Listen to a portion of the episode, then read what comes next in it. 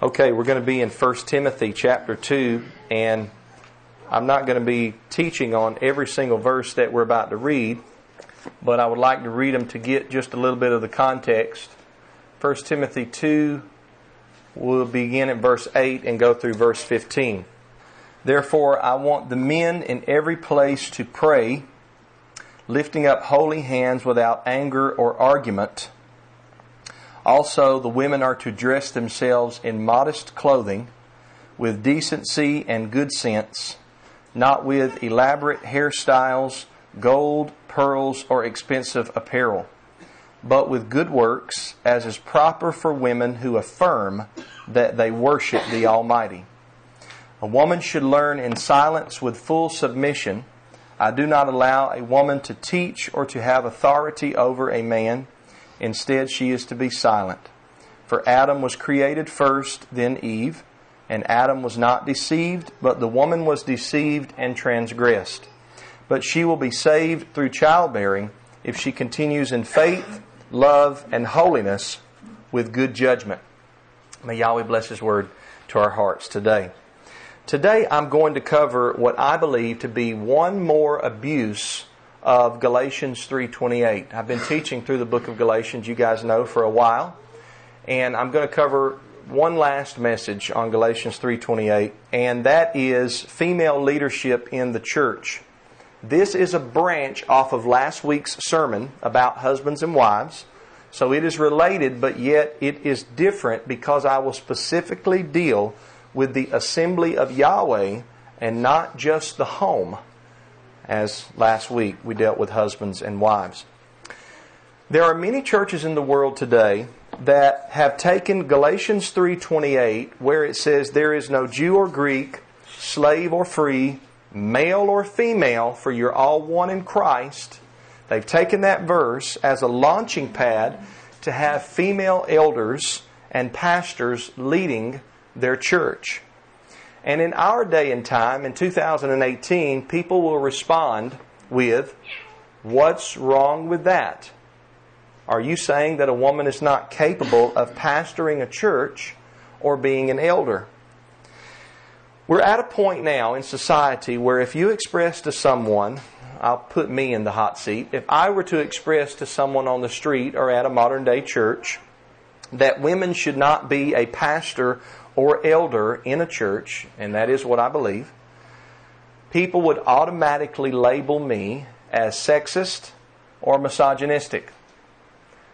They would not want to hear anything else I had to say. They would not want to hear any explanation from the scriptures.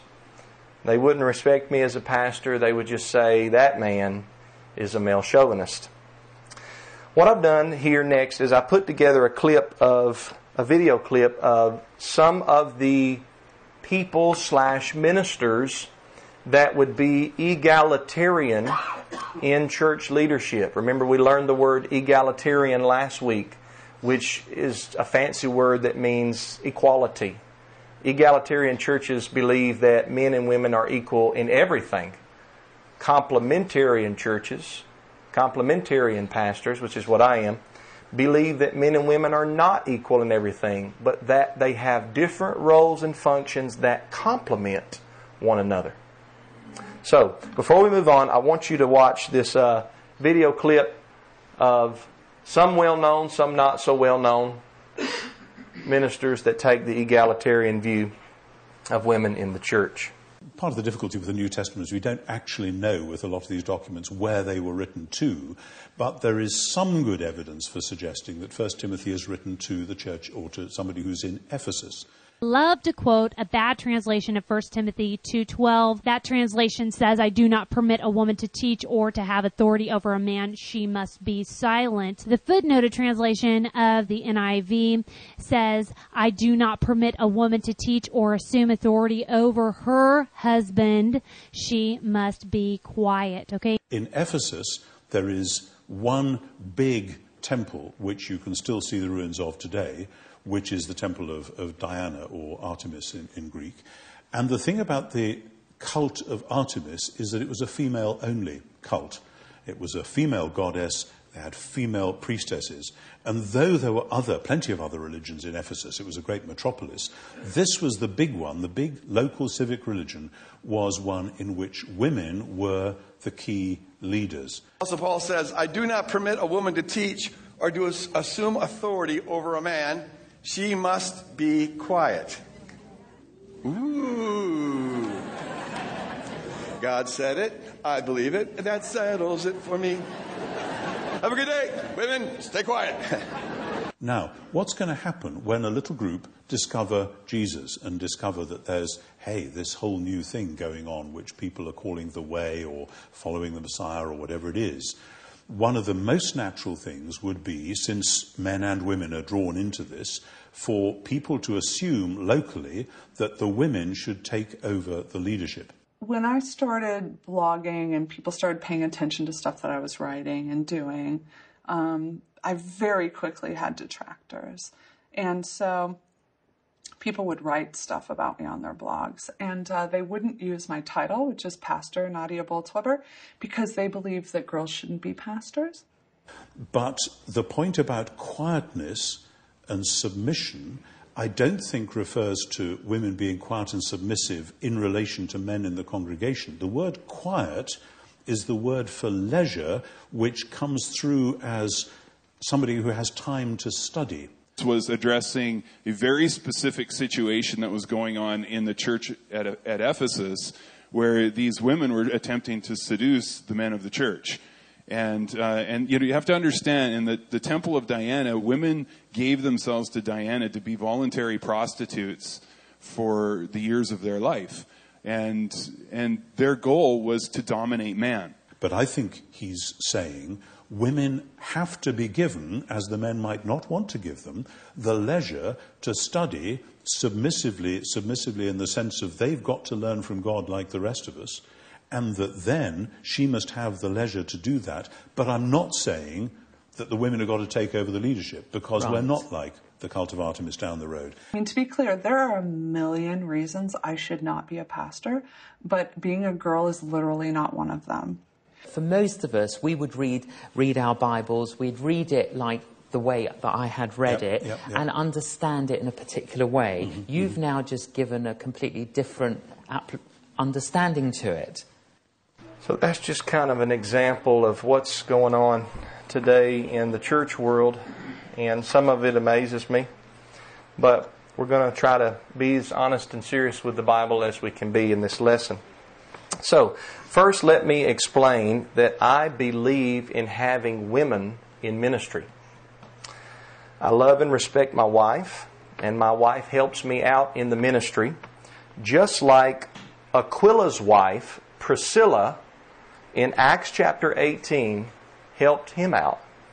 Both Aquila and Priscilla took a man by the name of Apollos to the side and explained to him the way of Yahweh more accurately or more perfectly. They explained doctrinal truth to this man. There are many times when I've needed my wife for certain ministry details, and in private conversations, she has added beneficial understanding of the Bible. She always pulls through, and I'm thankful for her help and her wisdom in Yahweh. For example, we've got the Feast of Tabernacles coming up, and I always enjoy the Feast of Tabernacles, but I'm very tired at the end because it is a week long ministry for me. But at the same time, I've often told people that my wife does so much more than I do but most of what she does is behind the scenes and nobody ever gets to see it. And so people would think, well, Brother Matthew's doing so much. What is Sister Tisha doing? And the reality is she's doing more than I do. But because nobody sees it, nobody knows. But the good thing is, is that Yahweh is not unrighteous to forget our work and labor of love that we show forth to His name and that we serve the saints or minister to the saints. Amen. So, ministry means service. Ministry comes from the Latin word that means service. And in this case, in a theological case, it's service to Yahweh and service to our neighbor. When you serve someone in the role and the position where Yahweh has placed you, you're ministering to them. You do not have to be leading a congregation in song or teaching behind a pulpit to be a minister. My wife and I both are ministers. It's just that we each know the proper positions that Yahweh has given to both male and female. I believe in women teachers. My wife has taught my children so many things in the last almost 21 years that I am not capable to teach as a man because Yahweh did not give me the womanly or wife role. She has nurtured my children. She has cared for my children. And she has been the center tent pole of our home. That is her role. That is how Yahweh designed her. She has taught our daughters, especially by her good works and holy example. I believe in women teachers. The book of Titus, chapter 2, verses 3 through 5, is another very unpopular verse in our society, but it's just as true now as it was in the first century. The Bible says, Paul writes to young Titus, older women are to be reverent in behavior, not slanderers, not addicted to much wine. They are to teach what is good, so they may encourage the young women to love their husbands and to love their children, to be self controlled, pure, homemakers, kind, and submissive to their husbands, so that the Almighty's message will not be slandered. There you have it. Women have a ministry right here in the Word. The older women are to teach the younger women these holy things. I believe that this was Miriam's ministry back in the days of the Exodus. In the book of Micah, Micah chapter 6, verse 4, Yahweh says to his people Israel, He says this Indeed, I brought you up from the land of Egypt, redeemed you from the place of slavery. I sent Moses, Aaron, and Miriam ahead of you. So Moses, Aaron, and Miriam were of the same family. They were siblings. They were from the Levite mother and father, Jochebed and Amram. Moses was the spearhead of leadership in the nation of Israel. We know that. Yahweh chose him. Aaron was the first high priest of what would become the Aaronic, or we sometimes say the Levitical priesthood. And so Aaron was a priest in a position of leadership. But we have Miriam here, their sister, mentioned in the same context by Prophet Micah, by Yahweh, through Prophet Micah. And Miriam was in leadership because she led the women of Israel. Exodus 15, verse 20 says Then Miriam the prophetess, Aaron's sister, took a tambourine in her hand, and all the women followed her with tambourines and danced. And this is a woman that is well into her 80s, possibly 90s, and she's leading the sisters of Israel in dances with a tambourine. Why? Because the Sea of Reeds or the Red Sea had just swallowed up the Egyptians, and she said, I will sing unto Yahweh, for he has triumphed gloriously. The horse and the rider he hath thrown into the sea. So Miriam was a leader over the women of Israel. I think that this makes it clear that women are used in the ministry of Yahweh and are permitted to teach the word of Yahweh. But I think that it is equally clear that women are not allowed to be in a leadership position over men. After all, don't forget Moses and Aaron. Moses and Aaron were the two main leaders in the nation of Israel, both of the male gender. Male headship extends from the home into the church. The church is to be led by male elders slash pastors. Elders and pastors in the Bible is the same office. So when I say elder, one use of the word elder in the Bible is an old man, okay? But there is an office of an elder. If you're familiar with the King James Version, they call it the bishop or the overseer, some Bibles say. Bishop, overseer, elder, and pastor are not four different offices. They're all one and the same office. It's the main leaders, plural, of a congregation. And they are to be male. And the reason they are to be male is because that is how Yahweh set it up from the very beginning. We'll get to that momentarily. Uh, let's look at what Paul wrote in 1 Timothy 2 11 through 14. I've chosen this text because it is another of the writings of Paul. Remember, it was Paul that wrote Galatians 3, verse 28, what we've been talking about. It was Paul that wrote Ephesians 5 22 through 33 that I detailed last week. And it was Paul that wrote 1 Timothy 2 11 through 14, what I'll teach on this week. And I want you to see the other things that this same apostle wrote and do your best to understand all of them, to believe all of them, and at the same time, to harmonize with diligent research and study and prayer and meditation to harmonize all of what the apostle Paul says. So the same man that wrote Galatians 3:28 where he said there is no male or female in Christ, I've covered that extensively. He also wrote 1 Timothy 2:11 through 12, a woman should learn in silence with all submission. I do not allow a woman to teach or have authority over a man, instead she is to be silent. Now, just me quoting that verse would make me lose a popularity contest in 2018. I wouldn't have to state anything of my beliefs, interpretations, opinions, etc.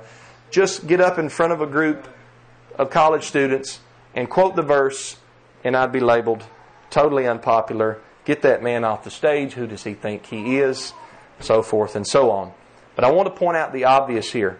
I did not write 1 Timothy the Apostle Paul wrote 1 Timothy about 2,000 years ago. And this text is so clear that it is embarrassing to watch people try to get around it or to explain it away. It is like, I thought of this this week, it is like reading the fifth commandment where it says, Honor your father and your mother, that it may go well with you and that you may live a long life in the land that Yahweh gives you.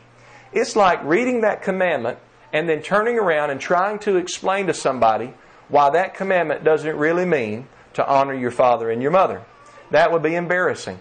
Well, it is embarrassing as I've watched and listened to many theologians this week and also last week try to explain this text away. It's unbelievable the mental gymnastics that they have to go through.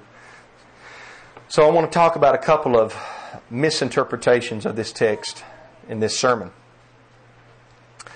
The first one is some people argue that Paul is only dealing with married women here because he mentions Adam and Eve in verses 13 through 14. Therefore, male headship applies between a husband and a wife, some people say, but not in the church setting. In the church setting, there's no male nor female in Christ, and so a woman can be a bishop, pastor, elder, and be the leadership teacher in the congregation. Now, I agree that married people are in view here in this text, but I do not believe that the context of 1 Timothy 2 is limited to married people. For example, just a few verses before, in verse 8, Paul writes, Therefore I want the men in every place to pray, lifting up holy hands without anger or argument. Is that just the married men? Is it not proper for a single man to lead a prayer lifting up holy hands? Doesn't Paul himself in 1 Corinthians 7 encourage men and women in being single? Because then a man or a woman can devote their whole life to the Creator in a way that a married person cannot. Remember, the Apostle Paul said, He that is married careth for the things of the world, how he may please his wife. He's not condemning being married. He's just saying that when you get married, whether you're a male or a female, you have to consider your spouse. You have to live also for your spouse. Not first, Yahweh comes first, but your spouse should come second. But Paul encourages being single. Paul himself, when he wrote that, was single. Our Messiah was single. Would our Messiah or the Apostle Paul be forbidden to lead a prayer lifting up holy hands? I don't think so. I don't think so. Being single is not being less of a believer. Not at all. As a matter of fact, in some cases, it could actually be more of a believer if the devotion is strictly to Yahweh. What about verse 9, where Paul says, Also the women are to dress themselves in modest clothing? Is that only the married women? No. Do the single women get to dress immodestly? No. Are the single women exempt from showing good works? As it says in verse 10, women should show forth good works, be adorned that way. Is that just married women? I don't think so. I think it's all women. There is nothing in the context that teaches this is only for married women. This command is for all women. All women are to dress modestly, bear forth good works, and not teach or have authority over men. Furthermore, the entire context of 1 Timothy is not primarily the home. It is rather primarily the church. Paul did not write this epistle just to teach how husbands and wives should treat one another. This epistle is understood by theologians across the board to be what's called a pastoral epistle. If you pick up a commentary on 1 Timothy at the Christian bookstore, usually on the cover it will say pastoral epistle 1 Timothy, or it might include 1st and 2nd Timothy and Titus. They're considered to be pastoral epistles. And the reason why is because Paul is teaching young Timothy how the church should operate, how the church should function. As a matter of fact, in the epistle of 1 Timothy chapter 3 verses 14 through 15, Paul writes, I have written so that you will know how people ought to behave in Yahweh's household, which is the church of the living Almighty. Paul is dealing specifically with the functions of the church. And just after his instructions here in 1 Timothy 2, verses 8 through 15, when chapter 3 starts, and remember the chapter divisions are added by man, but when chapter 3 starts, Paul gives qualifications for leadership positions in the church for elders slash pastors, same office, and for deacons. One of those qualifications that Paul gives for an elder and a deacon is that both elders and deacons must be the husband of one wife. Now, I've told people before, I'm not trying to make a joke, but it sounds silly. It will be very difficult for a woman to be a husband. So the context is not just the home in 1 Timothy. That's not the context. The context is church functions. How ought we to behave ourselves in the house of the living Almighty? So that argument just doesn't fly with me. I don't see how 1 Timothy 2 11 through 14 is only talking about married women. Doesn't make sense to me. I can't accept that argument. I think it's talking about all women. Here is the second argument. This one is a little bit more detailed. We'll take some time on this one. Another common attempt to get around this text is what's called the cultural argument. Some say that Paul's instructions here were just combating the culture of the time. We heard a few say that in the video before. They say that Timothy was instructed on how to run the church at Ephesus. Ephesus is mentioned in 1 Timothy chapter 1 verse 3. And since Ephesus was known for its large female only cult of the goddess Artemis, Paul told Timothy not to allow these women to bring in false doctrine with their teaching. That is a clever argument, but it is not a good one. For starters, at the end of 1 Timothy 1, in verses 18 through 20, Paul mentions two male false teachers by name Hymenaeus and Alexander. Yet the presence of these male deceivers doesn't lead Paul to say that all men should now keep silent. Do you catch what I'm saying? If there were women deceivers in the Ephesian church, it does not follow that Paul would tell all the women to be silent because he doesn't want them deceiving anyone. Because there's male deceivers in that area. But Paul doesn't say that means all the men should be silent if there's somebody deceiving someone, who do you think Paul would tell to be silent? The deceiver. Hymenaeus, Alexander, or the women that were still involved with the female cult of the goddess Artemis. So if women were allowed to teach over men and have authority over men, why would he exclude all the women in Ephesus? Certainly there were righteous women there. As a matter of fact, in 2 Timothy 1 verse 5, Timothy's grandmother, Lois, and his mother, Eunice, are mentioned as being holy women who taught Timothy when he was a child in the faith. Those were holy women. So it doesn't make sense that Paul was just talking about, well, we don't want women teaching false doctrine. That's not what Paul says. He doesn't say anything about false doctrine. He just says a woman should learn in silence with full submission. I do not allow a woman to teach or to have authority over a man. Instead, she is to be silent. That's what the text says. But here's the strongest proof against the cultural argument. This is how we can know for sure that Paul is not arguing based on culture. Paul does not give a local or cultural reason for his instructions. Paul doesn't say, I do not allow a woman to teach over a man because Ephesian culture is dominated by pagan women who worship Artemis. That's not what Paul says. If the text said anything similar to that, it would be easy to see hey, Paul's instructions here are cultural. He doesn't want these false teachers that are female to bring their false doctrine into the church. But that's not what Paul says. He does not argue from culture. What does Paul argue from in the text? He argues from creation. Look at it again. A woman should learn in silence with full submission. I do not allow a woman, a teacher, to have authority over a man. Instead, she is to be silent. For Adam was created first, then Eve. And Adam was not deceived, but the woman was deceived and transgressed. Paul argues from the creation account of male and female.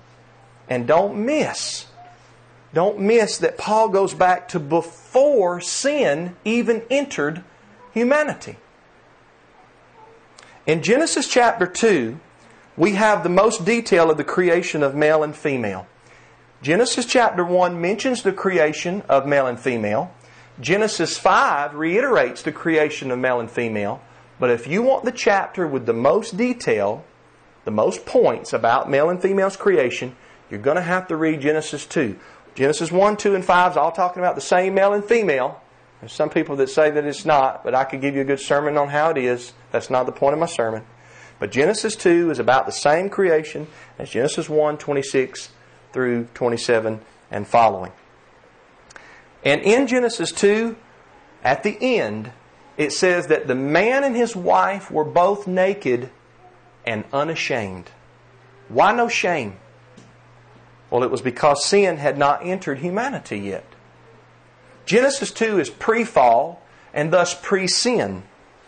Genesis 2 is the very good creation of Yahweh, and Paul says that the order in creation is the reason for male headship. I've listened to some egalitarian theologians this week, and they say, What kind of an argument is that? That man was created first and woman second. That's not a good argument. And I would say unto them, at that point, they're no longer arguing with me, they're arguing with Apostle Paul. Because Apostle Paul said, This is the reason. This is the argument. This is why I have ordained that men be in the highest positions of leadership, because Adam was created first and then Eve. Now, you see that word first, if you have your Bible, you see the word first in verse 13. For Adam was created first. That's the Greek word protos. And it can mean first in order or it can mean first in rank and not necessarily in order. I believe in this context it means both. If you follow along in your scriptures, in 1 Timothy chapter 1, verse 15, Paul calls himself the chief of sinners. Now, that's the Greek word protos. Was Paul the very first sinner in order? No. But he calls himself the chief of sinners because after his conversion, the weight of the law pinned him down, and he considered himself the worst or the chiefest, first in rank of sinners. So the word first, remember, it can mean first in order or first in rank. I think the context means both in 1 Timothy 2:13. Adam was created first in order and he was created chief, first in rank.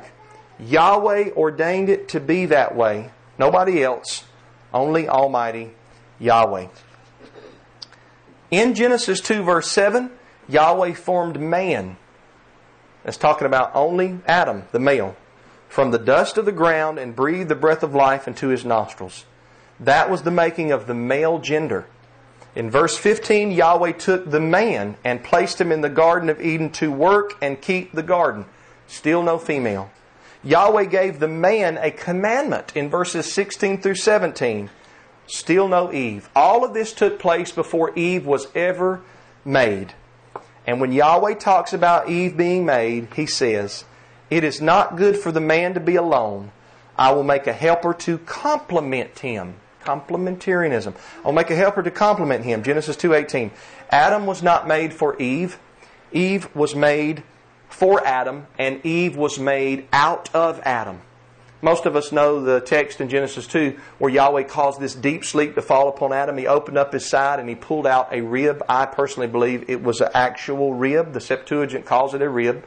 And from that rib, he made a woman, a female, to complement the male or the man. And we know that Adam said, This is bone of my bone and flesh of my flesh. She shall be called woman because she was taken out of man. In this Genesis 2 state, prior to sin, Adam was created first in order and rank, not in value and dignity. Catch this. I've labored so hard to, to show this in my sermons. Adam was not created with more value than Eve or more dignity than Eve. Eve has just as much value and dignity as Adam, but she does not have the same role and function as Adam. That's where people are getting off on Galatians 3:28, which is talking about value, dignity and salvation, not about roles and functions. And this is why any time, brothers and sisters, I started off teaching about homosexuality, and then last week I began to teach about the role of husband and wife in the home, and now I'm talking about the role of men and women in the church. This is why any time that a woman attempts to get out of her femaleness, that it looks awkward. And this is why any time that a man attempts to get out or away from his maleness, it looks awkward. Why does it look awkward? Because that's not the design of the Almighty. It's not how Yahweh designed us to be. There's masculinity, there's femininity. This is the Bible way, this is Yahweh's teaching. So in Genesis chapter 2, Eve was Adam's helper, and she was in loving submission to him. And Adam was Eve's head, not in an aggressive or domineering way. They worked in harmony together as husband and wife. He was the head, first, the chief. Eve was his helper. Loving submission and humble rulership from the man. It was not until after the fall into sin, if you read Genesis chapter 3, that brought about this struggle between male and female, that it still exists today because we're still under the, the curse of Genesis 3, where she would have the desire to overturn male authority, and the man would have a desire to rule or domineer over that. And that's why it's a lot of times so difficult for men and women to accept the Bible's teaching on complementarianism, is because now, after the curse, women have a tendency to want to not submit to the rulership of man, and men have a tendency to want to domineer over women. Both of them, I believe, are incorrect. Loving submission, humble leadership is the Bible way. Now, Paul does mention this fall into sin in 1 Timothy 2, verse 14, when he says, And Adam was not deceived, but the woman was deceived and transgressed. Now, what does Paul mean here? Did not Adam sin too? Of course, Adam sinned. But the serpent went first to Eve and deceived her. Read Genesis chapter 3. Eve then gave some of that fruit to her husband, and he ate as well. So it was not Adam who was deceived by the serpent, it was Eve. Now, I do not want any of you men feeling boastful, so let me bring us down for a minute in case you're starting to feel that way. Where was the man when Eve partook of the forbidden tree? Genesis 3, verse 6 says that Adam was with her. He was not protecting her like he should have been. And therefore, even though Eve was deceived, guess who is held responsible? Adam. This is why in Romans 5, verse 12, it does not say that by one woman sin entered the world. It says by one man sin entered the world. Yahweh holds the man responsible because he is the head of his wife. Being the head should not make us boast, men. It should make us feel responsibility. The old saying says, with much power comes much responsibility. By one man sin entered the world. So, husbands, again, like I said last week, we are responsible for our wives. You are her protector, you are her provider, and you are there to set her an example of righteousness. You are there, as Paul says in Ephesians 5, to wash her with the water of the Word. Your life that you live should make your wife more holy to Yahweh. Getting puffed up and proud is not what sermons like this should do to the male gender. You should instead feel a weight of responsibility on your shoulders as the head. So, back to my initial point concerning Paul's reason for his instruction. Paul does not give a local, cultural Ephesian reason. It's not because of culture that Paul gives this instruction. Paul's reason goes back to Genesis. So we know that what Paul is teaching and establishing is everlasting because it finds its root in Genesis 2 in the very good creation of Yahweh. It did not just apply to the Ephesians or to Timothy at that time. I believe that this writing from the Apostle Paul shows in 1 Timothy 2 that there still exists male and female roles in Christ. Just because there is no male nor female in Christ does not mean that male and female morph into one gender. No more than a husband and wife becoming one flesh means that they're not two different people in roles and in functions. But yet our Messiah said, They shall no more be twain, but one flesh. But that does not mean that a male ceases to be a male and a female ceases to be a female. We must rightly divide and handle the word of truth. Galatians 3:28 can be believed and preached and established and harmonized with 1 Timothy 2 8 through 15 and Ephesians 5 22 through 23. Can a woman minister? Yes. Not only can they, they should serve in the church. Can women teach? Yes. They teach other women, and they're wonderful teachers of children. Should we men listen to the wisdom that holy women offer? Of course. I've learned a lot, not just from talking about the Bible with my wife, but also with the other sisters in this congregation the Priscillas, and the Junias and the Miriams. I'm thankful for righteous women. But should a woman be placed in a position in a church where she is actively and openly in the primary charge of teaching and preaching and governing the church? No. And this text in 1 Timothy 2 could not be any plainer. It could not be any clearer. What in the world would the Apostle Paul have to write to make it clearer? than this text. The reason for male headship in the home and in the church goes all the way back to Yahweh's decision in the Garden of Eden. Yahweh made man first in order and chief. Yahweh gave man duties and commandments. And then he made a woman from the man and for the man. So, arguing with male headship and leadership is arguing with Yahweh. I don't believe that it's any coincidence, brothers and sisters. I thought about this today.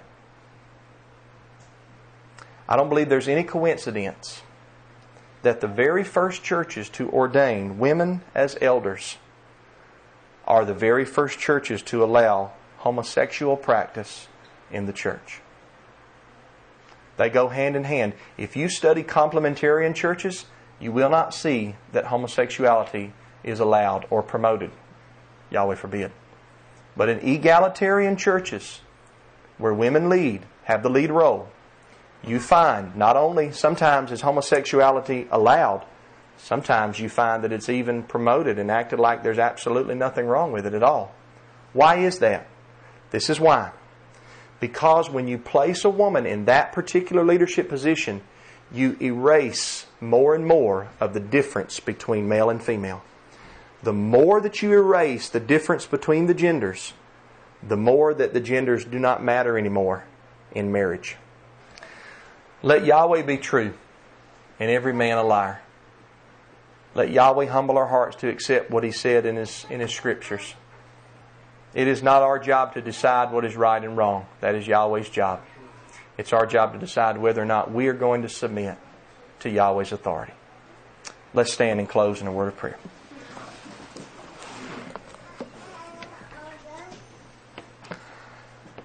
Hallelujah. Father Yahweh, I thank you and I praise you. Thank you for another Sabbath. Thank you for giving me the strength to bring forth your word. Yahweh, I understand, especially in our culture, this is not a very popular sermon. And I try to teach it in as much love as possible. Uh, but at the same time, I want to be firm, and Yahweh, help me always to be firm in what your word teaches. Father, I pray that you would build up both the men and the women in this church.